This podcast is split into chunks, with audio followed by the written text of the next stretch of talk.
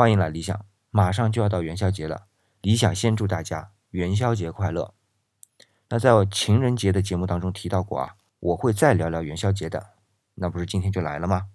那就像我在情人节节目当中说到，更像西方的情人节的东方的节日，至少在我看来就是这个元宵节。那为什么这么说呢？最重要的是古代的中国，男女双方能够在婚配之前，可以没有父母之命媒妁之言，而相对自由的相互去见面，只有在元宵节这一天。当然，我说的是官方允许的啊。那些私奔的、偷偷幽会的，像崔莺莺和张生那种啊，就不算。那问题就来了，为什么在我们东方，对于男女青年的自由奔放的爱情，向来都比较压抑的情况下，还要留着元宵节这么个口子？我的理解啊，和两样东西有关。第一是春天，第二是月亮。先来说春天啊，春天是万物复苏的季节，很多诗歌都会赞颂春天，比如唐代大诗人王维的一首。红豆，大家都耳熟能详。红豆生南国，春来发几枝。劝君多采撷，此物最相思。你看啊，正是因为春天，就更容易激发出人的相思之情。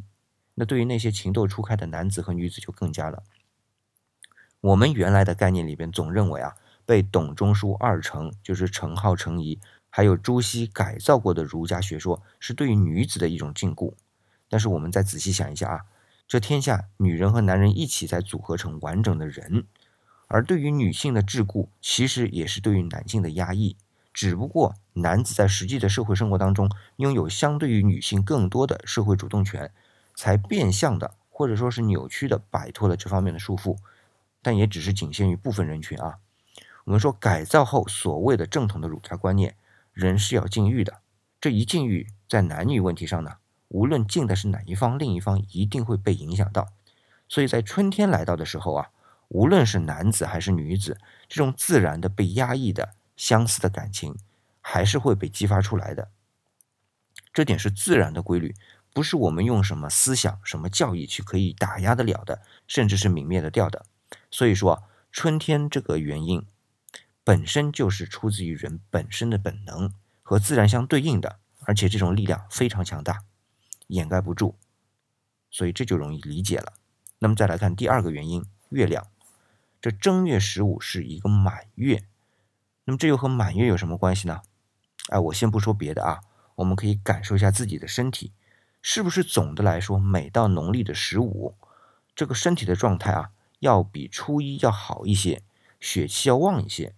如果你没有注意到呢，可以特别去注意一下，看看是否有这样的差别啊。这一点我以前也没注意过。但是后来看过《黄帝内经》之后呢，就开始注意了一下，大体上还就真这么个理儿。那么《黄帝内经》里边到底是怎么说的呢？他在《素问·八正神明论》第二十六里边啊，有这么一段：月始生则血气始精，胃气始行；月扩满则血气实，肌肉坚；月扩空则肌肉减，经络虚，胃气去，行独居。这里有两个概念啊，稍稍稍解释一下。第一个是胃气。这里的胃是保卫的卫，那字面上呢，就是说保卫的气。那保卫的气是保卫什么？整个人的身体，所以呢，也称为胃阳。我们中国传统医学认为，人的身体表面会有一层保护的气体，气场如果强呢，身体就好，不会得外感病，像着凉、暑热，它的这种感冒啊，就属于外感病。那这就是胃气。那第二个就是肌肉，这里的肌肉啊。不是指人身上皮肤下面那一块块硬的肌肉，而是指肌肤和肉。那在传统医学里边啊，没有我们现在肌肉的概念，只有肉、皮肤和肌肉、肥肉，那都是肉啊。下面的肉是滋养皮肤的，皮肤的好坏呢，是身体状态的直接表现。那么单独称肌肤的是肌，那就我们现在指的表皮，但也不全是。更重要的是指腠理。基本上啊，理解为今天概念的皮毛和毛孔的组合，所以肌肉坚就是指表皮皮毛张合有力，调节能力强；肌肉减呢，就是说调节能力下降。那刚才那段意思就很明显了，从月亏到月盈的过程是对应身体的气血胃气，它就越来越强。满月的时候呢，气血充实，皮毛和毛孔开合有力，抵抗力强。当月亏的时候，整体的抵抗力就开始下降，经络循行呢也不那么好，胃气呢也减弱，就只剩下虚体了。那说过了春天和月亮这两点啊，它又和元宵有什么关系呢？因为啊，元宵节是一年当中开了春之后第一个满月，这里的意义可就丰富了。首先，我们在电和电灯没有发明之前，人的生活是日出而作，日落而息的，基本上就是跟着太阳生活。因为到了晚上，基本上人类就没法生活，至少没法在户外生活，因为没有亮光嘛，所以又只能当满月的时候还能勉强有点光，对吧？当然不是，是因为到了满月，人的抵抗力就强盛，晚上可以到户外来活动，也不容易得外感病。那究竟是什么活动会得外感病呢？哎，我们现在听来可能觉得不好意思，但是在古代是件很自然的事，就是野合。别以为这是非常原始的行为啊，到汉朝都还是很普遍的一件事儿。那甚至我们现在可以看到啊，在四川成都的新都县出土的汉代四川野合图，这个图就是画在砖上面的，所以叫画像砖。那么目前出土啊有四块，这四块画像砖啊都有一个特点。就是画像中的人物不止男女两个，还有一些零星的，那姑且称他们在旁边围观的人啊。目前我们的专家学者对这四块的画像砖的研究，主要存在两大观点：一类呢是认为这和农业生产有关，也可能和巫术有关，反正呢就是这样的一个行为之后，它的收成会好；另一类观点呢，就是认为这是某一种官方的祭祀活动。但无论是哪一种啊，他的行为都是公开的。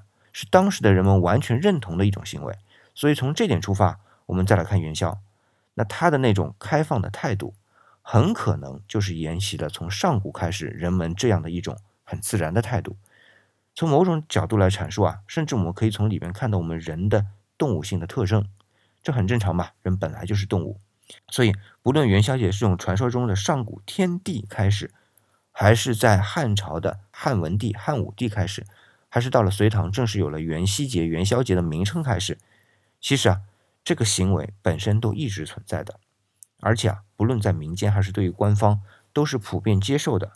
只不过随着统治的上层对于统治理论的更新，需要重新定义这样的行为，或者说是改造这样的行为，使得它呢，一方面能够继续保留，因为呢，它的确是人内在的自然力量的一种表现啊。那另一方面呢，要和上层的所宣教的理论相契合。那么，随着上层理论的不断更新，我们的元宵节的习俗啊，也随之不断的更改。那究竟有哪些改变呢？这些改变又是怎样体现上层统治的理论的呢？这个我要留一个大关子，到明年元宵节的时候啊，我接着说。好，今天的节目就到这里。这里是理想主义，我是四眼理想，理是木子李。